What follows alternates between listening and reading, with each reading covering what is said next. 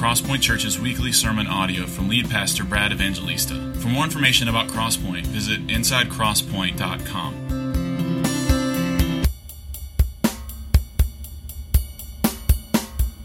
Good morning. How are you? All right, let's go. Daniel chapter 3 is where we left off last week as we're working our way through the Old Testament book of Daniel. And as you're finding that, as always, if you don't have a Bible, we'd love for you to use one of the ones that is in the rack in front of you, the chair rack in front of you. You can keep that Bible if you don't own one, as our gift to you. We encourage you to read it. Believe that God wrote it, that it's inspired, that it's true, that it's without error. And because God wrote it and because it's completely true, it has all authority. And our custom here at Crosspoint is to put ourselves under the authority of the Word rather than to stand over the Word and judge it. And so we preach through books of the Bible and ask for the Lord to open our minds and hearts and do wonderful things among us as we look at His book. As you're finding that, let me just add to Reynolds' sentiment just praise God for women, for mothers.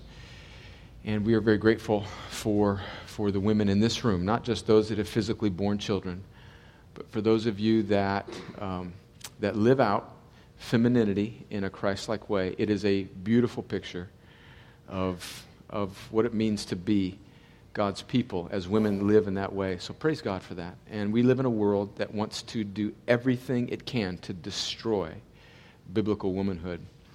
And our, one of our dreams is that Crosspoint would be a safe place for women to be women as God designed them to be. Well, uh, as we're diving into this passage, um, I was preparing this week and just kind of hit me the, the teaching the Bible. I think maybe I read an article and it captured me that teaching the Bible is a bit like handling fire. If you're careless with it, it can cause great devastation and harm. But if you're careful with it, God can use it to bring about great good. And this chapter that we're going to look at today is one of those chapters that I think maybe is often mishandled. It's this story of these three Hebrew boys, young men, Shadrach, Meshach, and Abednego, in a fiery furnace, and God preserves them. Maybe you have sung songs about this in Sunday school, or maybe you've heard this taught with, you know, a bit of a moralistic twist. If you would just be more like these boys, then God will meet you halfway and bless you and deliver you out of whatever trial you are in. Well, I hope that if one thing becomes clear, that I don't think that is the point of this text. And I pray that this, the fire that is in this text would not burn us and devastate us into bad theology, but that it would light a path for us and that it would illuminate the cross and the good work of Jesus that God has brought about through the Holy Spirit, through Jesus' life, death, and resurrection. So, with that, let me pray. We're going to dive into it. Uh, I know some of you are note takers. You get nervous when I don't have an outline because you think it gets, makes me go off the rails and get unhinged, which is probably true. So, I'm going to give it to you up front so you can relax. All right? So, here it is. We're going to look at just four things as we work through this chapter. I think there's four kind of characters or sets of characters a prideful king, a faithful few, a God who delivers, and a decision to be made. That's the outline that we'll look at as we work through this chapter. A prideful king, a faithful few, a God who delivers, and a decision to be made. Well, let me pray and ask the Lord to help us. Father, as we as we open our hearts and minds and eyes to gaze at your word, I pray that you would help us. We need your help. I need your help to rightly think about and interpret this story, this true scene that happened in the history of your people thousands of years ago for our encouragement to display the beauty of Christ. Lord, I pray for unbelievers, even as Springer, I pray my prayer with him as he's prayed at the beginning that you would draw unbelievers to faith in you this morning. And we know that you can that that can only happen by your free and sovereign grace. So, Lord, give the very thing that you require, which is faith and repentance. Give those gifts freely today.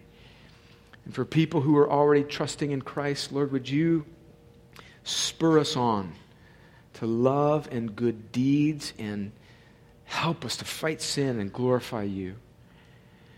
Lord, for women in this room, Lord, encourage them in Christ like womanhood as, as we as a church gather. Let them know that they're loved and respected and honored.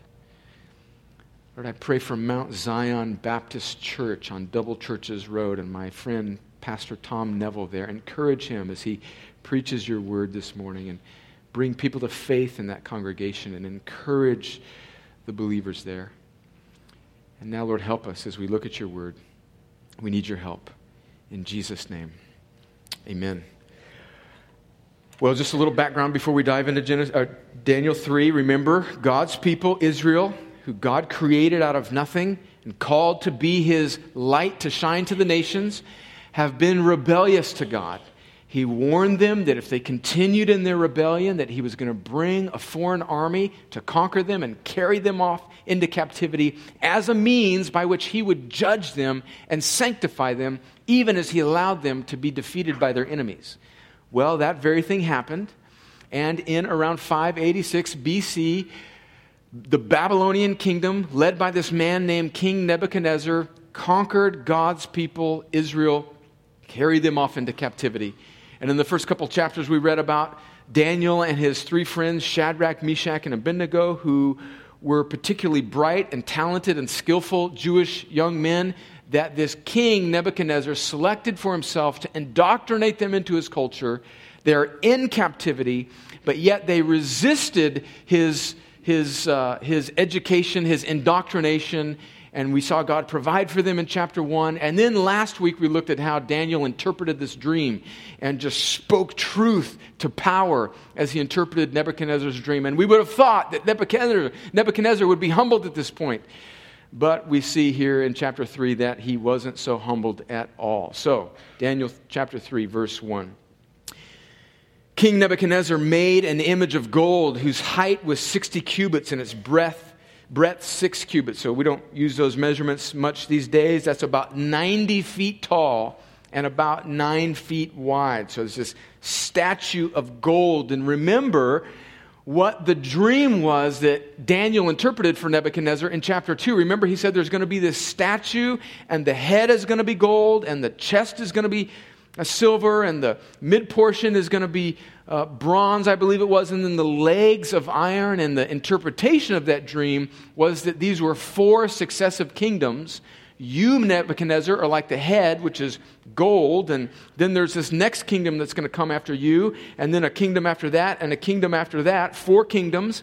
But ultimately, the point of the story was that there was this stone not cut by human hands that would come and crush these kingdoms and establish the kingdom of God forever and ever. And we know that that is a picture of Jesus, the true stone who comes and crashes and smashes and demolishes all opposing kingdoms. But Nebuchadnezzar apparently didn't get the message because here he's building a statue that's not just a statue with a head of gold, but the whole body's gold. So basically, this is his defiance saying, yeah, forget that dream. I'm the business, is what he's saying, basically. And then it continues, he set it up. Notice how many times here that in the first few verses it will say that he set up, just accentuating Nebuchadnezzar's folly and arrogance. He set it up on the plain of Dura in the province of Babylon.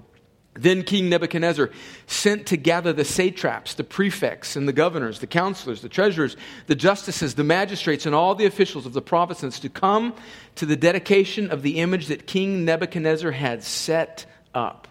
Then the satraps, the prefects, and the governors, and the counselors, the treasurers, the justices, the magistrates, and all the officials of the provinces, provinces gathered for the dedication of the image that King Nebuchadnezzar had set up. And they stood before the image that Nebuchadnezzar had set up. And the herald proclaimed aloud, proclaimed aloud, You are commanded, O peoples, nations, and languages, that when you hear the sound of the horn, pipe, lyre, trigon, harp, bagpipe, and every kind of music, you are to fall down and worship the golden image that King Nebuchadnezzar has set up. So notice, it's not just the Babylonians and a few Jewish people that they've conquered. It's all of the people that they've conquered now are being forced to bow down. And anytime music plays, notice, I mean, Nebuchadnezzar is ruining all music. It's like reverse musical chairs. You know, when the music's playing, you can move around, then when it stops, you have to find a chair. Well, it's the reverse here, right? You can kind of go about your business, but when the music starts playing, you need to stop and bow down all types of music. What arrogance. Verse 6 And whoever does not fall down and worship shall immediately be cast into a burning, fiery furnace. Therefore, as soon as all the peoples heard the sound of the horn, pipe, lyre, trigon, harp, bagpipe, and every kind of music, I mean everything, Sunny 100, Motown, oldies, that new stuff that you people, young people think passes as music these days, all of it. Every kind of music, all the peoples, nations, and languages fell down. Notice the repetition. It's telling us something. All the languages, all languages fell down and worshiped the golden image that King Nebuchadnezzar had set up. So let's pause there and look for just a moment at a prideful king. Nebuchadnezzar's pride on the heels of the dream that we read about last week is actually quite stunning, isn't it? Was he not listening to the dream that Daniel explained to him in chapter 2? Was this just direct defiance of it?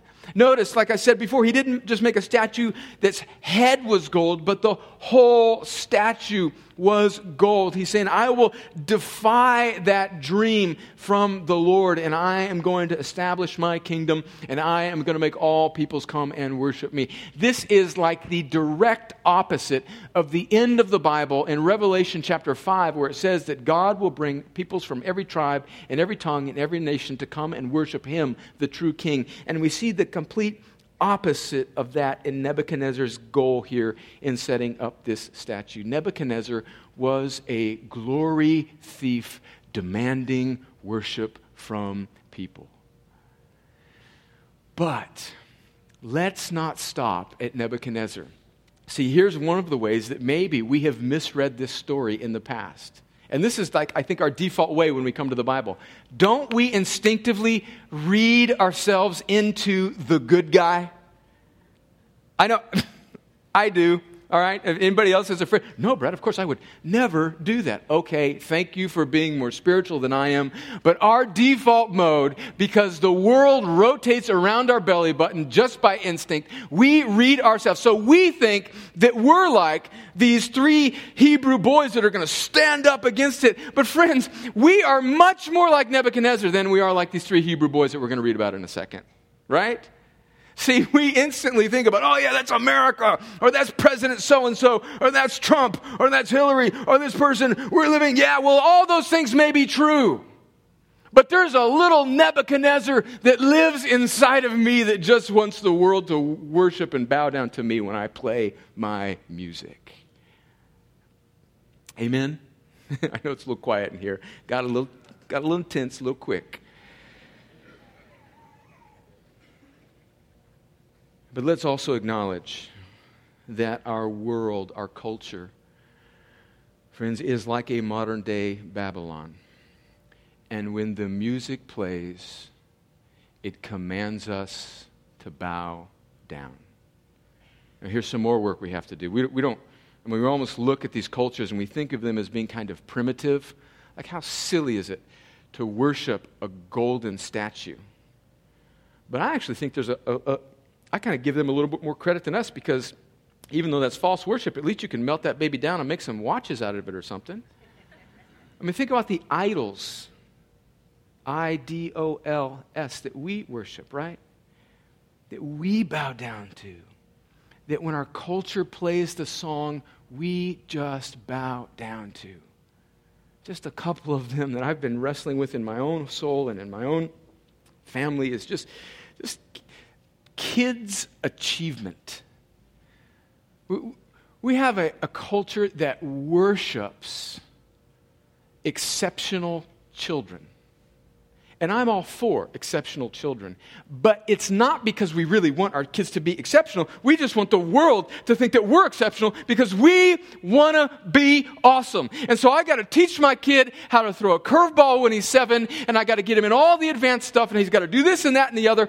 And it is like when the music plays, when the culture says that this is what it means to be a successful parent, we bow down to it. And we run our kids around like lab rats on crack fearful that they might miss out on, opportunity, on an opportunity that would cause them to be maybe behind from Johnny or Susie down the block. Another little idol that we bow down to, and it is so prevalent we don't even recognize it. And it is this undercurrent that is in virtual, virtually everything. It's this undercurrent of carnal sexuality in everything. Right? Jennifer and I were lamenting that our daughter's interested in sport of volleyball. She's thinking about going out for volleyball. I don't know if she's any good at it or not, but you look at the, the little uniforms that little middle school girls have to wear for volleyball. It's like they're wearing their underwear. why? You look at cheerleader uniforms now as compared to 20 or 30 years ago.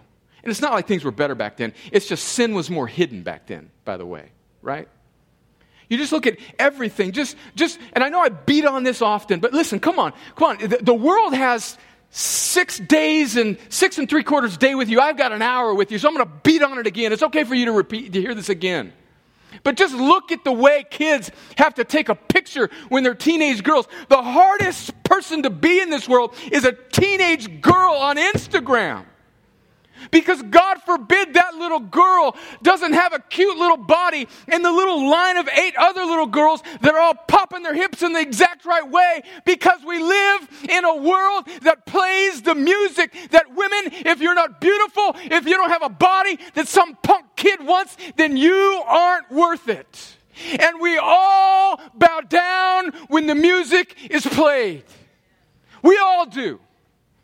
We all do.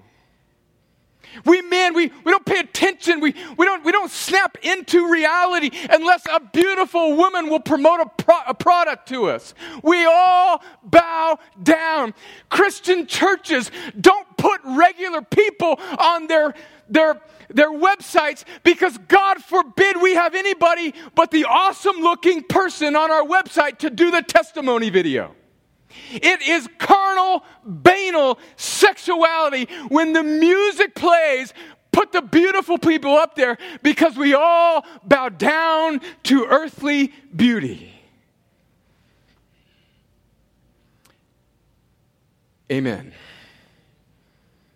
And you know what? Listen, I'm not, This, we're all in that. Let's, Let's not be frogs that sit in the boiling water and die before we realize the water's too hot. Let's reject that. And let, let, let this room and the culture of this church be a place where womanhood and bodies and mere outward looks are not objectified. Like, like that's the biggest gift we could do. Not a flower or a box of candy for a woman, but to craft and create a culture in our church where we fight against this carnal undertone of sexuality to everything. And by the way, just one little rabbit trail here. That's one reason why the church is so weak at speaking to issues of sexuality in our culture right? That's why many heterosexual Christians can't address the issue of homosexuality biblically because we are such hypocrites in the execution of biblical sexuality. And so we have no voice because we're just as perverted as anybody else, right? I meant this to be encouraging. All right. It, it, it, cheer up or be convicted or whatever. I mean, we even see this one last little thing, and then I'm getting off this soapbox. We even see this on the album covers of Christian music. It's just a carnal undertone of sexuality. You know, the guy with the jeans, and he looks cool with a little soul patch and glasses and hair that looks like a woman, but all of a sudden that's become masculine in the last couple decades. What, what, what happened? And he's sitting there and he's just kind of giving you this seductive look. Hey, baby, buy my album about Jesus.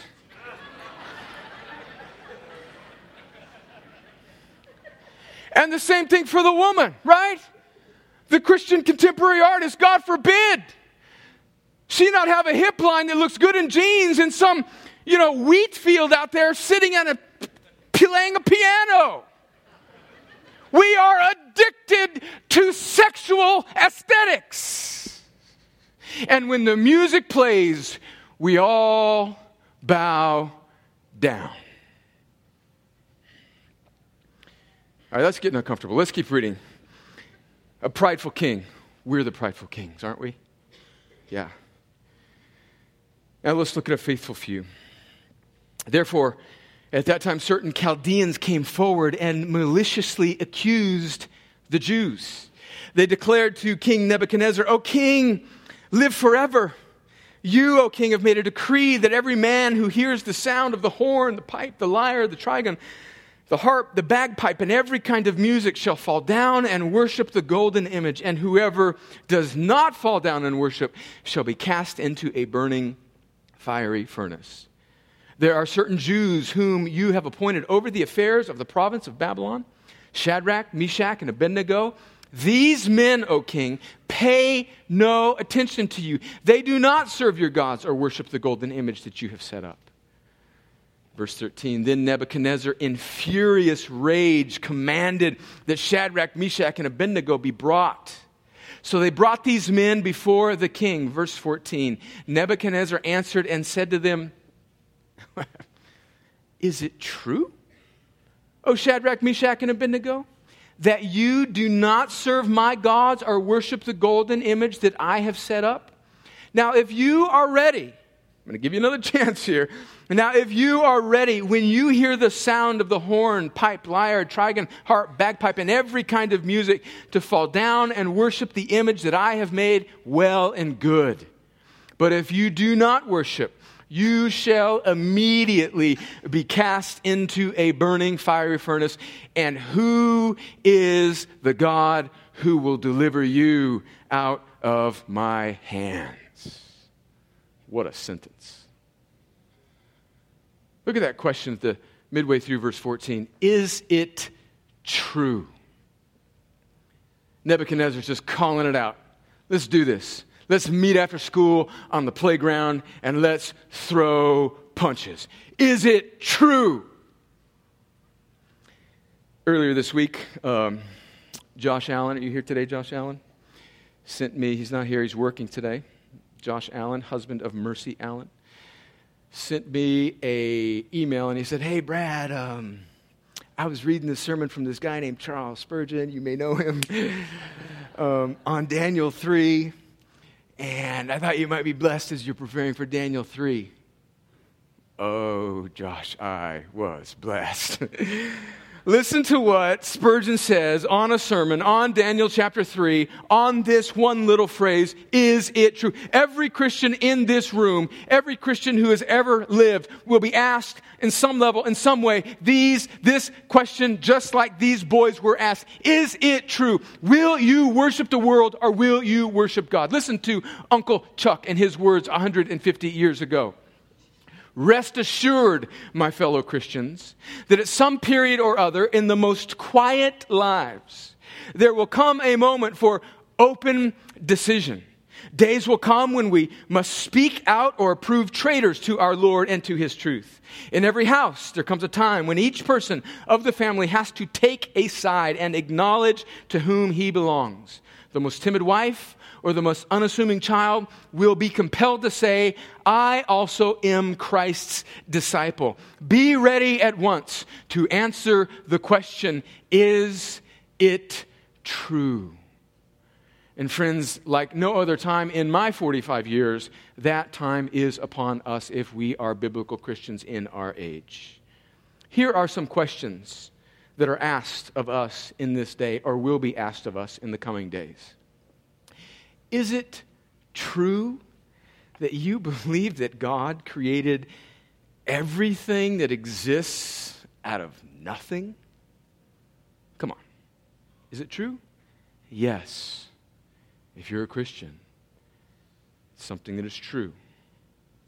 Is it true that you believe that God made Adam and Eve distinct from other living beings and did not cause man to evolve from ape like species over millions of years? I mean, you really believe that? Yes, it is true. Is it, is it true that you believe that God, now let me get this straight now, this God who is all powerful, but yet he allowed his creation to fall into sin, which has been causing destruction and pain, untold pain, ever since, so that he could glorify himself by redeeming a people for himself and restoring that creation to a state better off than when it all started. So you're saying this God who could stop it all didn't for a secret, mysterious display of his glory. Is that true? Yes, it is true. okay, foolish Christian. Is it true? Let's, let's get it a little bit more whittled down here from the 30,000 foot level to the rubber on the road level. Is it true that you believe that marriage, any marriage other than marriage between one woman and one man, or one woman and one man for a lifetime is sin? Other, outside of that, any marriage? Yes, it is true. Okay, all right you prude. Is it true that you believe that all human sexuality is only to be expressed within the confines of marriage between a man and a woman? I mean, come on, man. I love my girlfriend and I've been with her for a long time. What are you talking about? You foolish, traditional, Bible thumping prude. You really believe that? Yes, it is true. Is it true that you believe that God, who allowed sin, planned to atone for sin by sending his own Son, the second person of the Trinity, to die on the cross for our sins? You mean he could have done it some other way, but that's the way that God chose to reconcile this world to himself? Really? Yes, it is true. Is it true that you believe that Jesus rose from the dead, like really got up from the grave after being really dead? Yes, it is true. Is it true that you believe that those who do not put their trust in what God has done in Christ will be judged and condemned to hell because of their unbelief if they do not repent before they die? Yes, it is true. I read these questions to you to snap you out of the powerless, crossless, Bibleless Christianity that much of America consumes that treats the Bible as merely a means to a better life. Friends, that is not the message of the gospel. That is not the message of the Bible. If you are a biblical Christian, if you will stand up and answer that question, you believe some peculiar and miraculous things if you are a Christian. And we live in a world that will ask you that question Is it true? Yes, it is true. And listen to their answer, verse 16 Shadrach, Meshach, and Abednego answered and said to the king, O Nebuchadnezzar, we have, I love this, we have no need to answer you in this matter. If this be so, our God, whom we serve, is able to deliver us from the burning fiery furnace, and he will deliver us out of your hand, O king. Verse 18, I think this is the apex of this chapter. Verse 18, but if not be it known to you, O king, that we will not serve your gods or worship the golden image that you have set up. Listen to the faith of these three boys. Look, we believe that God is able to rescue us. But even if he doesn't, we will not bow down to you because to die faithful is better to live faithless, is what they're saying. This verse right here, come on. This verse should cause the prosperity gospel that is pumped out on American TV waves, TV waves to tank. This gospel, this verse smashes the prosperity gospel. And what do I mean by the prosperity gospel? This wicked, false gospel that presents God and the Bible as a means to some sort of more comfortable or profitable end here in this life. That is not the gospel that these three boys worshiped and believed. They believed that regardless of what these 80 or 90 years bring, brings, God is faithful and they were willing to die for that truth. We also know that this can't be teaching that God is going to automatically deliver us. Because see here, we're, we're at a bit of a disadvantage, aren't we? Weren't in that, we're not in that moment with those, with those boys feeling the pressure that they felt. we know that they were delivered, right? And so, as American hearers, we're kind of like, yeah, but let, us put the emphasis on our God is able to deliver us. Uh, but, but, it, but know we got to give kind of biblical theological lip service, but if not, but our God is able. And sometimes we take away from that that God is obligated to deliver us from our afflictions or our fiery furnaces, but that is not the case in the balance of Christian history. Listen to Hebrews chapter 11. I read it a couple weeks ago. Let me read it again, just a few verses out of Hebrews chapter 11 about Christians who were and were not delivered from their earthly trials. Hebrews 11, verse 32. What more shall I say, the writer says? For time would fail me to tell of Gideon, Barak, Samson, Jephthah, of David and Samuel and prophets, who through faith conquered kingdoms, enforced justice, obtained promises, stopped the mouths of lions. That's referring to Daniel that we're going to read about in Daniel chapter 6 in a few weeks. Quenched the power of fire. That's a reference to these three boys. Escaped the edge of the sword were made strong out of weakness, became mighty in war, put foreign armies to flight, right? So we're like, yeah, God's able to deliver us. And it starts to go south. Women received their dead by, back their dead by resurrection, praise God. Some were tortured, refusing to accept release so that they might rise again to a better life. Others suffered mocking and flogging and even chains and imprisonment. They were stoned. They were sawn in two. They were killed with the sword.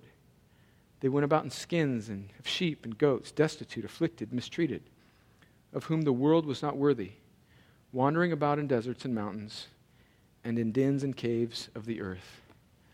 Friends, do you realize what's happening there? The writer of Hebrews, under the inspiration of the Holy Spirit, is putting both examples up to be lauded as examples of great faith. Those whom God delivered and those whom God did not deliver from this earthly trial and allowed them to be sawn in two.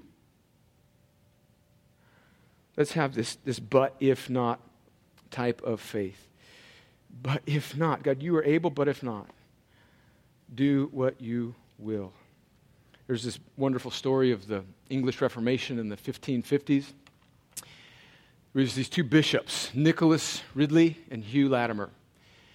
And they were bishops in England in the Reformation. And what was going on in England in the mid 1500s was that basically England was going back and forth between Catholic and Protestant rule. And it was, you know, kind of teetering on the edge whether or not English would, the England would accept the Reformation.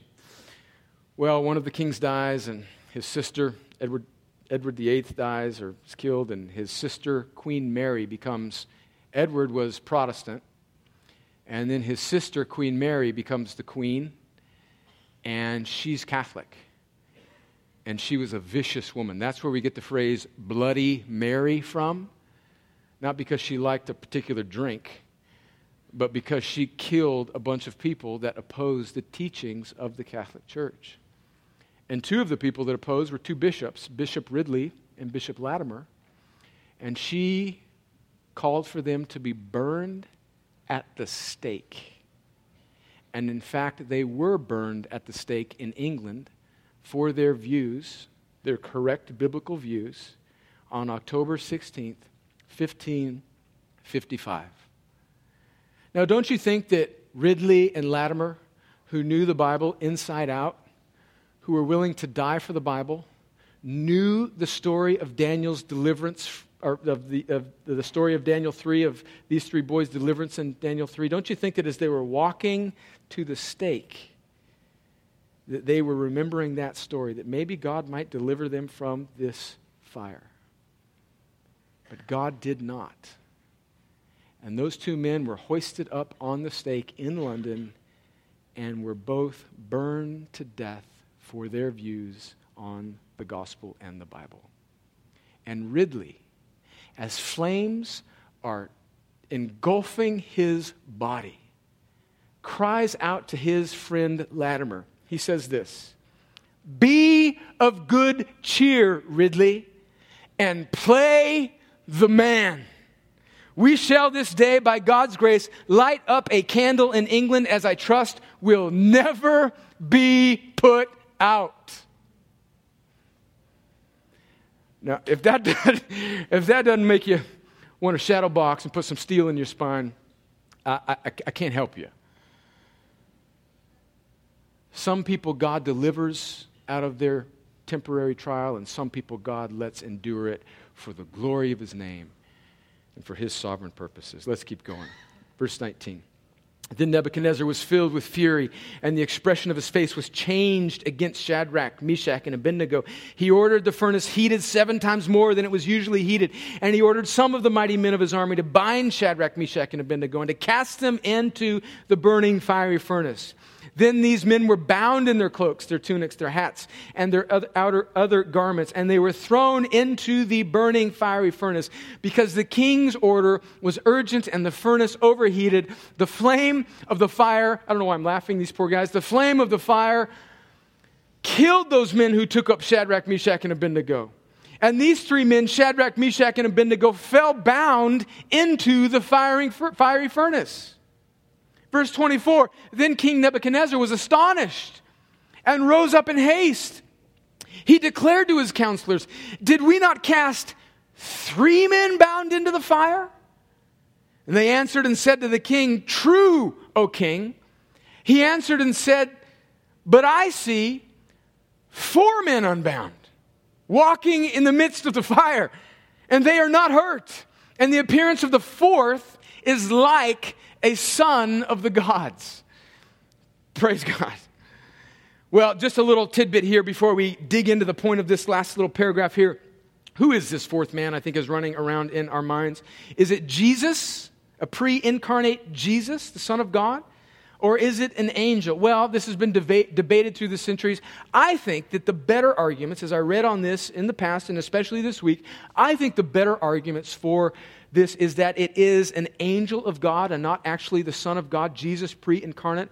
But here's my point it's not really crucial wherever you fall on that. And I really don't think that it matters that much whether this is Jesus or an angel. The point is that the triune God, Father, Son, and Holy Spirit, miraculously intervened whether through an angel or whether the Son of God coming down before his incarnation and appearing with these men, regardless, it is God who did it. That would be like somebody runs a touchdown and you're like, no, it was an 86 yard touchdown. No, it was a 75 yard touchdown. It was a touchdown. God did it. Right? Okay.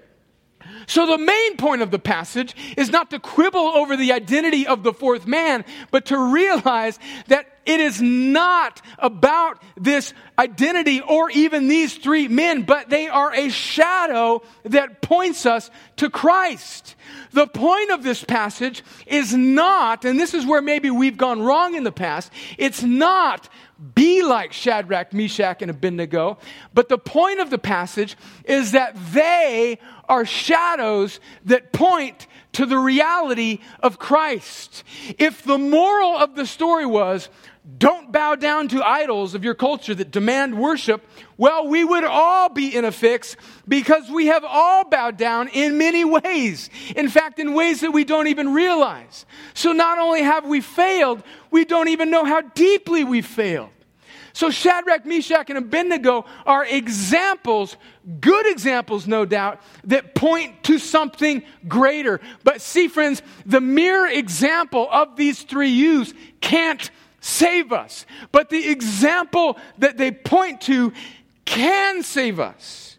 The point of this passage and this story is not to make us look inside of ourselves for more grit, but to cause us to look outside of ourselves for free grace that can only be found in Jesus. The point of this story is to make us look to Jesus, the one who resisted for us, as more than just a mere example. In fact, Jesus is tempted in the very same way in Matthew chapter 4. Satan comes to Jesus and says, I'll give you all of these kingdoms if you will merely bow down and worship me. And Jesus resists the temptation and is faithful. But Jesus, this is the gospel now, is more than just an example to follow. He is a substitute that bears the punishment for our failure.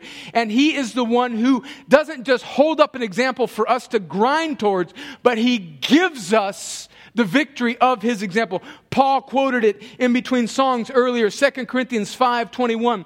For our sake, he, meaning God the Father, made him, meaning God the Son, to be sin who knew no sin, so that in him we might become the righteousness of God. So do you see that? Jesus bears the wrath for our bowing down to idols he bears the punishment that should have been ours for our faithlessness. He absorbs it. He removes it. That's what Jesus is doing on the cross. He's satisfying the wrath of the holy God the Father, but he's not just satisfying wrath, he's rising in in victory. And because he is perfect in his obedience, he's doing more than an Old Testament example can do. He is giving us his righteousness for all those that will put their hope in him. That's something that Shadrach, Meshach, and Abednego cannot do. They can't give you anything, they can only point you to the one who can. Do you see that? Therein lies the gospel. I don't think it's said any more clearly than in Romans chapter 5. And this is the point of the sermon where we get into Romans. By the way, get ready, buckle up. January 2017, coming to Crosspoint. Romans, all the way through, not just chapter 8, the whole ball of wax. Start memorizing it now. That's right, glory. Listen to what Paul says in Romans 5. Here's the argument. Herein is the gospel. Listen to this, dear friend. Therefore, verse 18 of chapter 5 as one trespass led to condemnation for all men. In other words, our first father, Adam, was an idol worshiper. He worshiped his own self and he gave birth to a bunch of fallen idolaters, right? We're all idol. John Calvin, the great reformer, said that the human heart is an idol factor and we pump it out. And we are all little idolatry makers, just like our first father Adam. Therefore, as one trespass led to condemnation for all men, so one act of righteousness leads to justification and life for all men. For as by one man's disobedience, Adam's, the many were made sinners, so by the one man's obedience, Jesus, the many will be made righteous. Right? Do you see that? So herein lies the gospel. It's not morality. It's not read this Old Testament story. Look at this good example. Now try hard. No, the gospel is look at this Old Testament example. Let it point you to the cross. The one who didn't just die as an example, but died as a sacrifice and a substitute, and now took your sin. And now, if you will repent and believe, gives you his righteousness and his Holy Spirit that dwells in you, so that you too now, not because of grit, but because of grace, can stand in your modern day Babylon and not bow down. That's the good news of the gospel. And then finally, we end with the last paragraph a decision to be made. Verse 26. Then Nebuchadnezzar came near to the door of the burning fiery furnace, and he declared, Shadrach, Meshach, and Abednego, servants of the Most High God, come out and come here. Then Shadrach, Meshach, and Abednego came out of the fire. And the satraps, the prefects, the governors, and the king's counselors gathered together and saw that the fire had not had any power over their, the bodies of these men. The hair of their heads was not singed, their cloaks were not harmed, and no smell of fire had come upon them.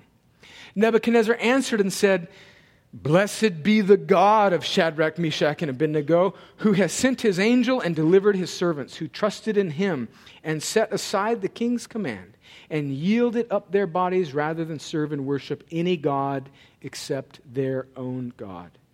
Therefore, I make a decree any people, nation, or language that speaks anything against the God of Shadrach, Meshach, and Abednego shall be torn limb from limb, and their houses laid in ruins. For there is no other God who is able to rescue in this way. Then the king promoted Shadrach, Meshach, and Abednego in the province of Babylon. Friends, it sounds like maybe Nebuchadnezzar is giving lip service to God, but that's all he's giving. Do you notice that this, this miraculous event has not truly brought Nebuchadnezzar to faith? He's merely now acknowledging the one true God as a God who delivers in this particular way, unlike all of the other gods. Nebuchadnezzar hasn't made God his God. He's just acknowledged that God of these three Hebrew boys is a God who did a particular thing. Friends, the point is, is that there are many people who believe in God but do not know God. Are you one of those people? I think our city, I think our culture, I think our country is filled with those types of people who think that they're right with God merely because they give mental assent to the reality of a deity. But they don't truly know God. They have not truly recognized that they are idol worshippers who deserve God's wrath, and that their only hope is Jesus, the perfect God man, as Reynold quoted for us in his prayer, the perfect God man that represents, mediates us. He's fully God, fully man. He bears the wrath that should have been ours. He rises again in victory because he's perfect and sinless and eternally God.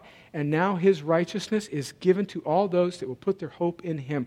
We just have a general notion because we're a Christian nation as we think, which is a obvious not reality. And we just think because we're Southerners that maybe grow up in a Bible kind of belt area, that just because of that sort of association, that we somehow are right with God, and because we watch Fox News and vote Republican, blah, blah, blah, we'll be all right on Judgment Day. Friends, nothing could be further from the truth. I, I remember, um, I, I, I, end with this. I grew up like that. I grew up in a mainline church that did not preach the gospel. The preacher got up and just told stories about how to be good and I thought that I was right with a holy, righteous God. I believed that his son was named Jesus, and he came to this earth and he did a bunch of good stuff, fed some people, stopped some rain. And you know, if I kind of generally try and live up to what he, I'd be pretty, pretty good. I'd be okay. My brother went away to college. he, he, he heard the true gospel and he, he truly became born again. And then when he was in college, he would come back every year and he would witness to me. And he would say, Brad, you need to believe in Jesus. You're a sinner. And I'd say, No, I'm not. And he'd say, Yes, you are. you're, you're not trusting in Jesus. And he did this for four years. And then my senior year in high school, his senior year of college, he came back and he witnessed to me. And just by God's sovereign grace, he opened my eyes and over his spring break, my brother brought four of his buddies that he played football with in college. They were all huge men. Two of them ended up playing in the NFL. And they surrounded me in my mom and dad, my, my parents' den. And they told me that I needed to trust in the finished work of Christ and that that was my only hope. And God, by his sovereign grace, opened my eyes that up to that point, I was just giving lip service to the notion of God and not truly trusting in the one true God. Friends, is that you? Is that you? If it is, you don't need to repeat any prayer after me. If it is, I'm not going to ask you to raise your hand and come down and fill anything out. Those things may be helpful. But I don't want you to think that a sovereign God is up in heaven right now with a four leaf clover, hoping that, you know, he loves me, he loves me not, that maybe you will make a decision for him. Friends, your only hope is that your dead heart would be made alive by a sovereign God who gives what he commands. And if you have ears to hear, if right now your heart is beating a little fast because you realize that when I describe myself as a teenager, I am describing you, you are starting to realize that your only hope is not for you to negotiate with God and say, okay, this has been kind of moving. I think I will start to try better to be, you know, good with God. Friends, if that's what you are taking away from this, you have not heard me. Your only hope is that the God of the universe would give you the very thing that He requires of you, and that is faith. That's a new heart where your heart came in dead. He alone can make it alive. And when He makes it alive, He gives it the gift of faith where you can behold and trust in the work of His Son. And He gives you the gift of repentance where you can move away from and reject your idols and serve him. Your only hope right now, your only hope is that God would give it to you. And here's the great news He loves to give that gift because He is rich in mercy, the Bible says. So look away from yourselves. Don't wait for words to repeat or a card to fill out or a hand to raise. Right now, look away from yourself to God and say, God, I know that you are giving me a new heart. I turn away from the idols I have bowed down to and I trust in you and what you have done, not just as a general notion of God, but what you, God, the one true God, have done in your Son to bear the punishment that should have been mine. And then you raised him from that grave and you gave him victory over sin, death, and every idol that I have given into. And now, because of him, I can be in you and yours forever. Do that even now. And dead, sleepy slumber, self absorbed Christian, let this story jolt you out of cultural Christianity. And let it make you so miserable that you will be satisfied with nothing else than bowing down to the one true King. Let that be true of my heart and yours too. Let's pray. Let's pray. Father, as we come now to respond, I pray that you would draw unbelievers that came into this room to faith in Jesus. Friend, if that is you, even right now, as I'm praying, just right now, say, Lord, I want to serve you and you alone. I don't have it all figured out, but I believe. I put my hope and my trust and my faith in what you have done in your Son Jesus to atone for my sin. Friend, cry out to God. Pray that right now. Put your hope. Say, Jesus, I trust in you, not myself. Do it. Lord, would you give that faith to pray that prayer to many in this room who do not know you even now. Lord, would you do it? And for those of us that know you, that do serve the one true living God, would you, would you, Lord, would you snatch us out of our slumber and the way that we just give in, even after we've known you for years, the way we are just so susceptible to the music of this world. And God, would you let us be people that say, we will not bow down to idols, even if God leaves me in this trial for decades to come, I will not bow down. It is true. I believe in you, O Lord. Lord, put that steel in our spine and do it for the glory of your name, for the joy of your people, and for the salvation of those who came and lost, but who in eternity past you have set your affection on. call them to faith in Jesus. Now I pray, Lord, I pray. In Jesus' name, amen.